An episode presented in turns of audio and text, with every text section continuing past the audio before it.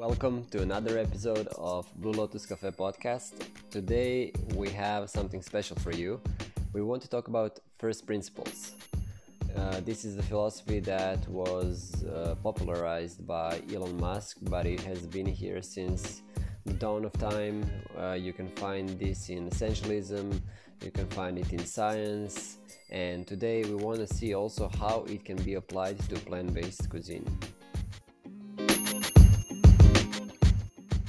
Uh, looking at your mind map, there is a lot to talk about, which is really good. Uh, so let's start with the basic uh, stuff. First principles. What is it? How would you define first principles? As you said, we will talk about analogy, which is a kind of uh, conventional way of reasoning. But in scientific reasoning and thinking, there is also something that was used especially in mathematics or in science and I would say physics, which is where uh, you try to go down to a basic proposition mm-hmm. that cannot be deducted from any other proposition. Here so we it's are really talking about, basic, basic. Yeah, or an evidence, a fact, something mm-hmm. that you are sure. The, the idea of first principle is really the the first the, the very basic or essential evidence or a fact that there is no doubt about. So you mm-hmm. cannot question and it's most importantly not coming from uh, an assumption. It's a fundamental truth that you can use as a foundation for your reasoning and you will try to go uh, to reason up from there Mm-hmm. And it's a very old way of uh, thinking, if you will, but that has been kind of uh, put back on the map or being popular on internet at the moment with Elon Musk because mm-hmm. it's supposed to be what he used uh, when he wanted to start uh, SpaceX. When he wanted to build the rockets. Yes. So before that, actually, he thought that he didn't knew how to build a rocket so the first thing mm-hmm. he went, he was to the NASA, and he went to NASA and asked if they, they would like to do a program with him. And they say, "Look, okay. my friend, uh, maybe you come back later." so since he's an entrepreneur and kind of a dynamic person, he didn't take it badly, and he said, "Okay, let's uh, let's go uh, to the Russian side." So he went to Russia, asked this the same really? thing, and they say, "Look, my friend, this is uh, let the specialist work on these things. It's a bit serious. It's not like a, you know a startup that you can do uh, the way you you want to do things. Yes, so yes. they told him like no way. And during the, all those discussions, he was really um, intrigued why it was so expensive. Mm-hmm. And what he couldn't understand is why any uh, space program, just because it's a space program, would have to have uh, you know gazillions of uh, millions of dollars and and so exactly yes. one thing that he didn't want to take from granted was the conventional uh, acceptation that any space program has to cost a fortune. Okay and how did he solve so this? So that's where he uh, used the first principle in thinking okay what is a rocket made out of mm-hmm. what is the price of each of those components, elements, mm-hmm. and what about recycling them? So, because ah, one okay. aspect of the space program is that they would destroy the rocket after in the right. ocean or whatever, and so you don't get and and certain uh, metals and elements would be actually kind of expensive. So if you don't recycle them, then of course it's a loss.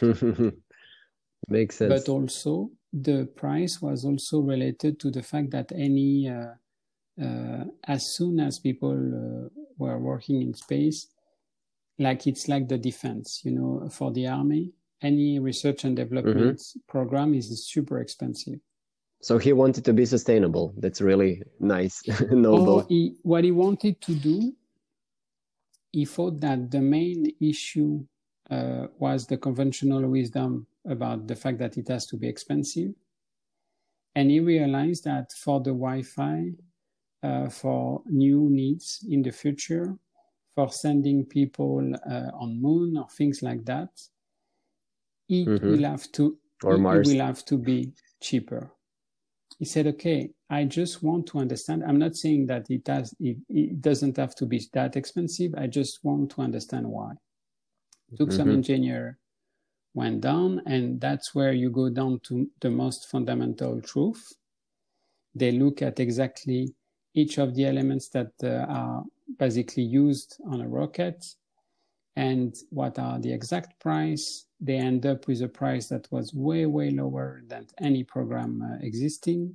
And then it, I'm not surprised. And then he said, why not um, uh, recycling the rocket? And from the beginning, thinking that we won't throw something that is supposed to be expensive, but we want to reuse it. Mm-hmm.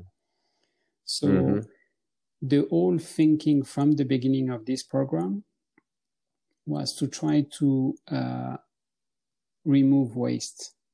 Now, okay. the very interesting fa- thing about this, because he started differently, all his first program did failed, uh, and it took okay. him.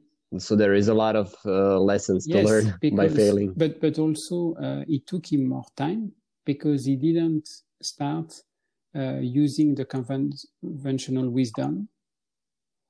And mm-hmm. here, that's where I think it's interesting to know and to realize if you do first principle, you will start slower because okay. you go back to very fundamental things, very simple. So you have to, it's like climbing a stairs, but you start from the very beginning. Mm-hmm. You are not using right uh, things that were made before without questioning them. Mm-hmm. So, and his whole approach was again, so you go down to the most fundamental truth and then you reason up from there. This example is very known. So you can find a lot of podcast video of him talking for SpaceX. Uh-huh. By doing some research, I realized that he was also applying this for Tesla, which is his car make, making uh, company when those are actually expensive electric car. So the first thing is that people were thinking that uh, you cannot do nice, uh, you know, electric car. This will be utilitarian, mostly cars and things. And actually, he did completely the opposite.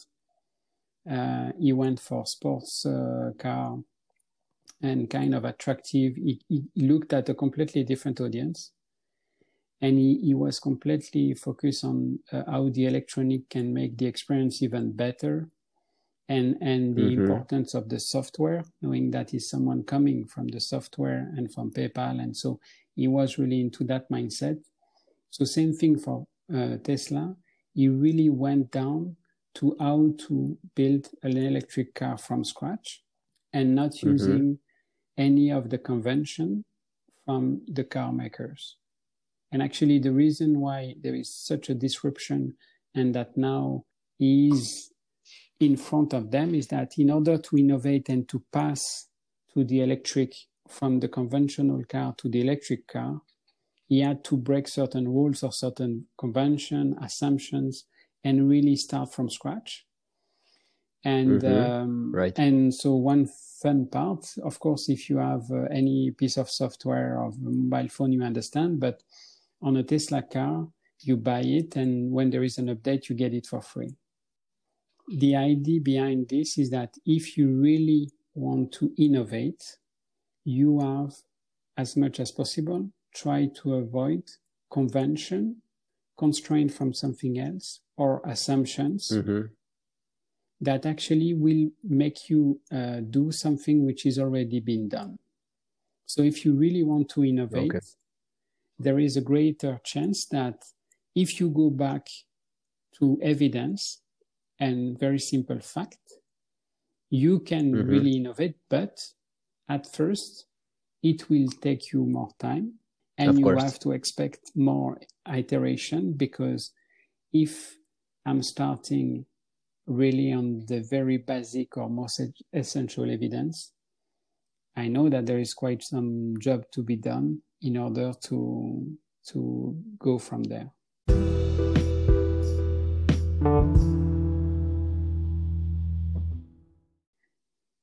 In that first principle, it's the reasoning, it's the thinking process that I think interesting. And mm-hmm. the thinking process to try to make it is you need a very uh, attractive goal because you know your road will be kind of longer. So you need uh, what we call a smart goal or you know a very specific goal. In his case, it was a completely mm-hmm. crazy goal because he wanted to go for Mars. And, yes. and to go there, he had to add a, a very affordable rocket. So he needed he needed a revolution in, in the space. It's a, good, it's a good challenge in any yes. case. And and you see something else well is that, of course, when he realized that, he said, if I am not able to send a smaller rocket in orbit, I cannot go to Mars. So he, he really did a smart goal, meaning from a, a vision of the future, mm-hmm. he put it down to something saying, in any case, if I want to go as far as Mars, I have to go first on the moon or, or in orbit. And I have to make this really cheaper and different than uh, it is today. So you need something which is easy to visualize, a goal that's actually feasible, but that uh, brings a motivation and incentive to start. Mm-hmm. And the interesting thing is that here you start by something that people are not uh, familiar with, which actually I took in uh, the podcast we did on uh, exit rule, which is you make a mm-hmm. backlog mm-hmm. of all the obstacle and actions. So for this goal, mm-hmm. you look and you say, okay, we will need, uh, I don't know, if we take the, the space rocket, those are ingredients where we do source them, uh, how we can improve that uh, logistic and things. So you start to to do a backlog with everything that you will have. Mm-hmm. And for each known obstacle, you question and break down the current assumption. And that's where ah, okay. So every every time you are kind of stuck or you have some problem, you have to question what is essential. And for example, what yes, people so so you say, it. okay, I, I let's say I'm Elon Musk and I say, okay, I want to send a rocket in the space. And then you say, look, any program is $2 billion. And I say, mm-hmm. $2 billion, why is that? And, exactly. Always yeah, why. And you take all, you know, the, the kind of wisdom or like the kind of assumptions that the current assumptions, and you want to break down this to the most fundamental and basic evidence and mm-hmm. say, we say, okay, we have in that rocket titanium what is the price of titanium? Yeah, it's expensive, but actually, mm-hmm. we use recycled one or da da da. This will be the price. So you, we we reevaluate the real cost. We reevaluate the action and the chain of action based on now evidence and very basic fact and not the assumption. Mm-hmm. And the thing is, uh, by analogy, you know, people in reasoning to go faster they use the current wisdom. But mm-hmm. the problem with this of is course. that you don't really innovate because you keep doing what people are doing. Yes, you believe what people have told you before. Exactly. It's like we always did like this, and then you don't revolutionize something because you do basically all uh, the way it's supposed to be. and the the last part of the process is when you have the fact, now you have to reason up from there to develop creative solutions. So mm-hmm. you have the the obstacles, uh, the problem, you break down them, you have some evidence, and you say, okay, now from those evidence, from those facts, can I go up, back up? You take new actions and, yes, in a way. And, and where, you know, uh, to bring creative solutions. So let's say using innovation to solve any problem that you would have because one of mm-hmm. the reason, of course, is that those assumptions were there. People are not stupid. Why they were making this? Because there were obstacles at that time, and it's the, those assumptions were a solution. The idea of mm-hmm. innovation mm-hmm. is that things are constantly changing in technology. 20 yes. years ago, we could not use a smartphone that has more uh, power than uh, a big computer. Now is in our mm-hmm. hand. So the technology goes so fast and innovation can really drastically change the conditions. That's why mm-hmm. most of the assumption uh, from the past doesn't apply anymore because there is a constant evolution.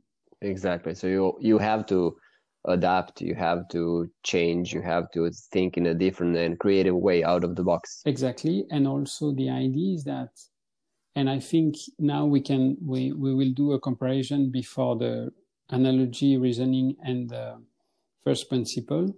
But of course, first principle mm-hmm. will apply very well for innovation mm-hmm. when you want to do something new.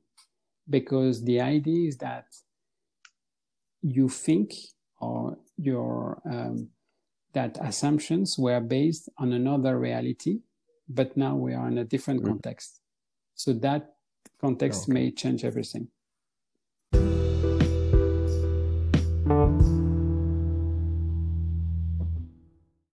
One of the sentences I saw on Facebook, uh, which I really like, is it says, The most dangerous thing in the world is to say, This is how we always done it.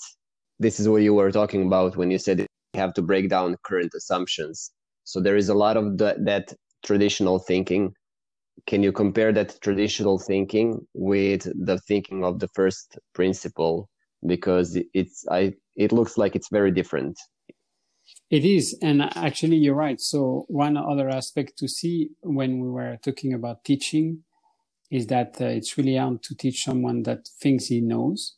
And I will play the contrarian here. I think also that most of the time when people use what they call common sense, it's actually mm-hmm. their memory. And I think here, again, we are in a context we want to innovate.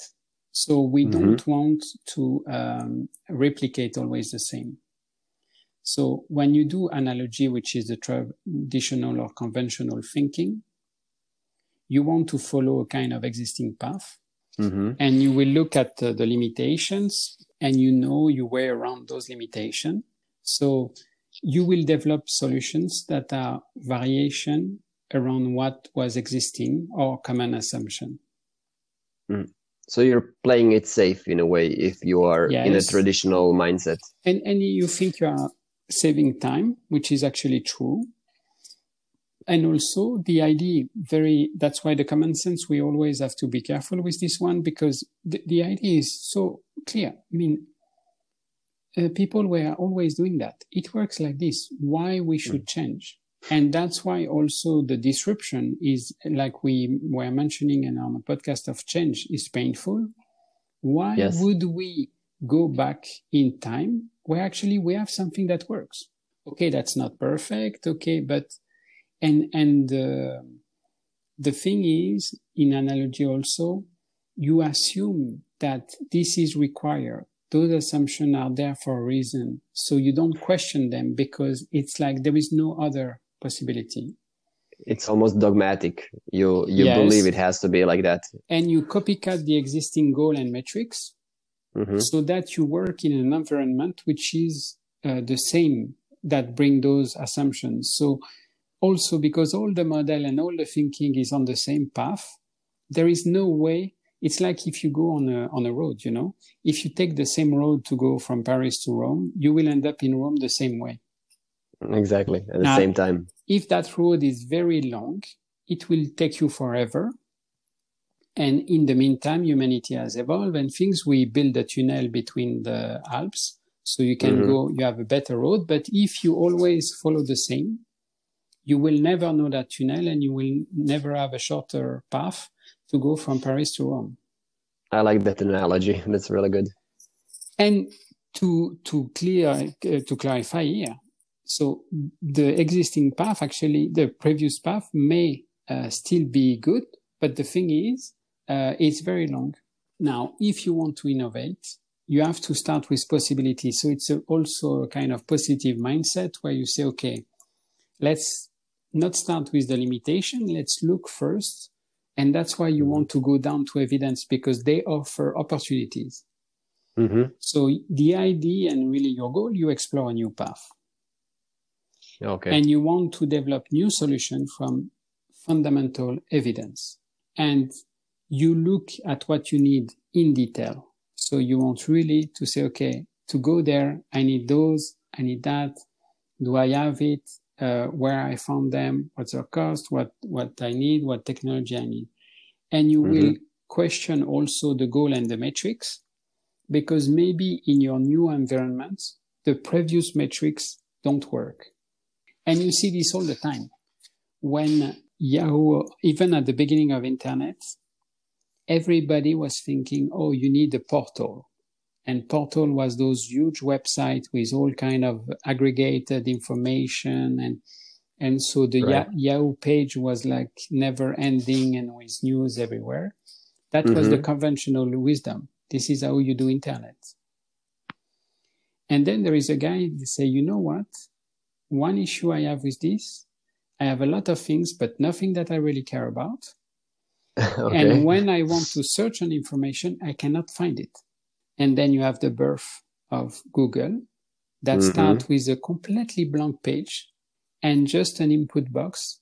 Very simple, very fundamental. Yes. So it's perfect example of the first principle, right? But what they understood is that what has to change is that when you search something, you find the right answer. And this would be so fundamentally different for your experience that you will prefer this than a big of noise and a wall full of things.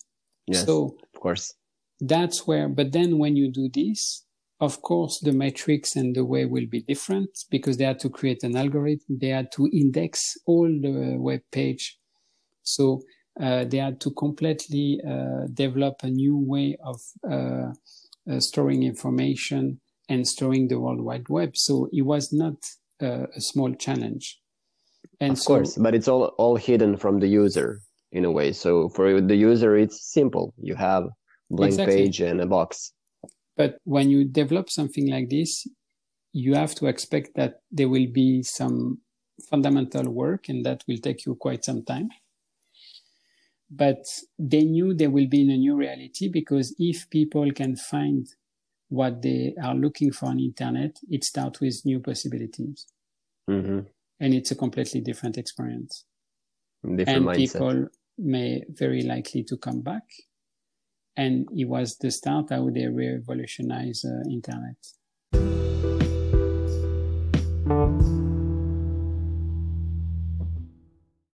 If we look at this, and one example, and the reason why I'm interested to talk about first principle in a plant-based kind of podcast, is that it applies very well to plant-based cuisine. Okay, in what way would you say? First, the idea for me and where I, I want to see a evolution is that I want plant-based to become a specialty cuisine. Exactly like Japanese cuisine is a specialty cuisine, French, Mexican, mm. Japanese. So, mm-hmm. or Thai cuisine. So I really want plant-based cuisine to grow as a specialty.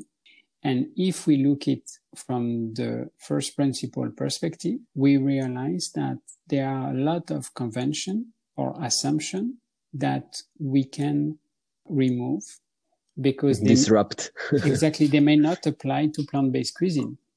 Uh-huh. where i'm interested about this is i think it's a way to uh, let down with the mimicking syndrome and so what would you change what would you say it could be different so i will question really every assumption or convention and for example as you know, in conventional cuisine, if I have a very expensive piece of meat, this is yes. what called the noble ingredients in the hierarchy. The most important, it will be at the center of the dish, and then I put few things on the side. Yes, yes, exactly. And the sauce is based to complement well with this noble ingredient, and all the work on the sauce is to match very well. So here you see that even there is a hierarchy and there are some priority and relation between the ingredients. And this for me doesn't apply and shouldn't apply in plant-based cuisine, where each mm-hmm. Ingredient should play a role and each ingredient plays a good role and there is not a necessary hierarchy. And this hierarchy mm-hmm. don't need to be stable forever meaning you may have a dish where you do something completely crazy with an eggplant. So that yeah, yes. become the at the center of your uh, creation. So it's more about the technique. If you Yes, really w- w- are transforming the ingredients, then it's more important. and, and you want this time to play with the eggplant where in another dish the eggplant won't be uh, such the first role so it brings something Exactly. also more dynamic where things like a sweet potato that can be a very humble ingredient Mm-hmm. may play a role Mhm. because you manage to make it in a fun way uh, and and this is now the the first uh, role in your dish Yes. Well, also the power bowls are a really good example of this. I mean, in power bowls we have five, six elements, and they are all in the same on the same level. Let's So say. the Powerball is kind of um, um, breaking some indeed uh, convention or assumption. One is that you shouldn't uh, mix uh, sweet and savory. That's Mhm. why there is, uh, you know, that separation. But that uh, separation between sweet and savory is making s- sense when you have very strong meat or fish that indeed you won't have, uh, you know, like apple or fruit or papaya or something with very strong meat. It just does. You will saturate Mhm. completely your taste. Uh, but now, in some Asian cuisine where they were not having so strong meat and not so much, they were actually like the, they had the sweet and sour with the savory, which you see in Thai cuisine.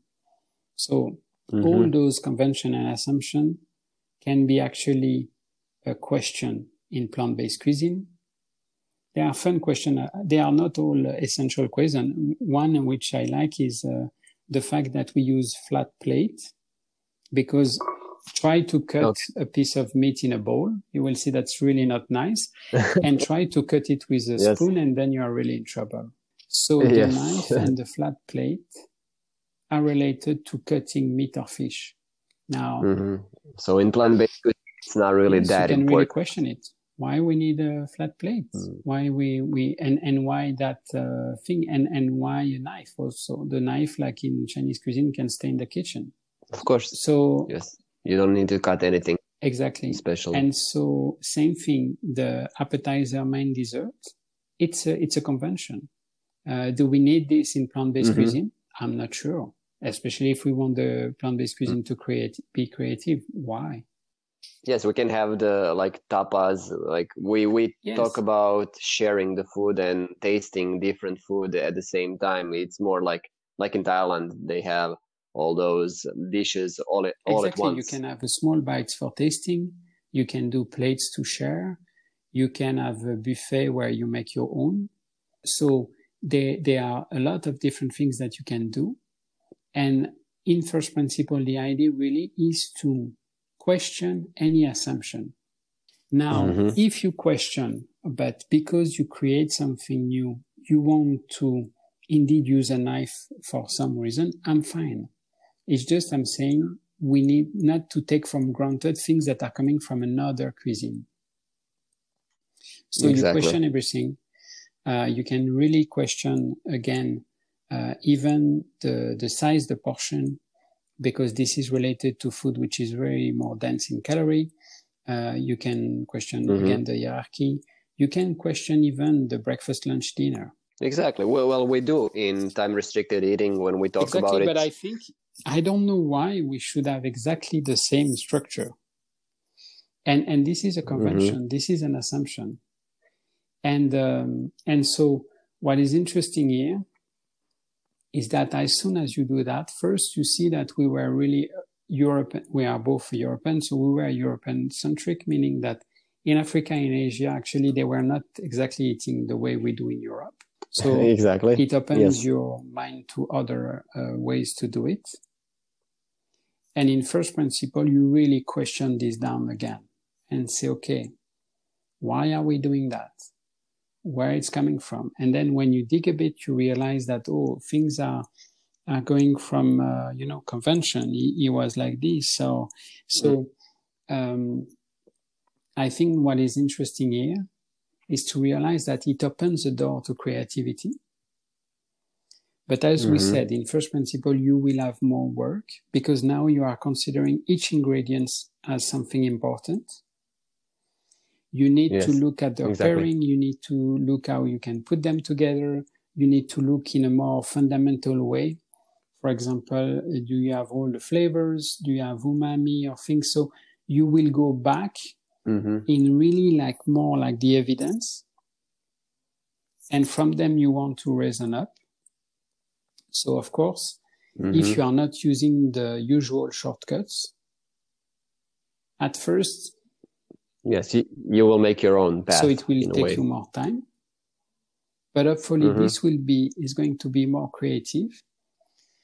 So that's why I think I would encourage any chef that really wants to be creative in plant-based cuisine to uh, let down a bit the mimicking syndrome and to look into first principle and to quench, mm-hmm. question the very uh, long list of convention and assumptions that we have in a culinary world mm-hmm. and to see if they are really all applying to plant-based cuisine and what if there are some assumptions that we let down and that we end up with something a bit more creative Yes, we we often say uh, when we are in Blue Lotus, when we were in the kitchen, we say that we do things from scratch.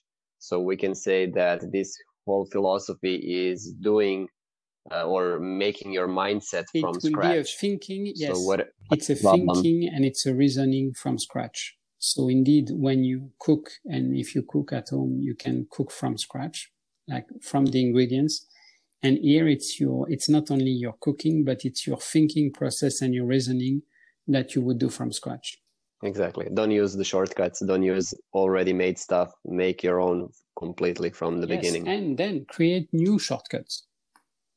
Because of, of yeah. course, it's like the Kaizen storm. Huh? First you do the storm, you put down to the basic elements, then you will discover mm-hmm. things, and those are your new rules.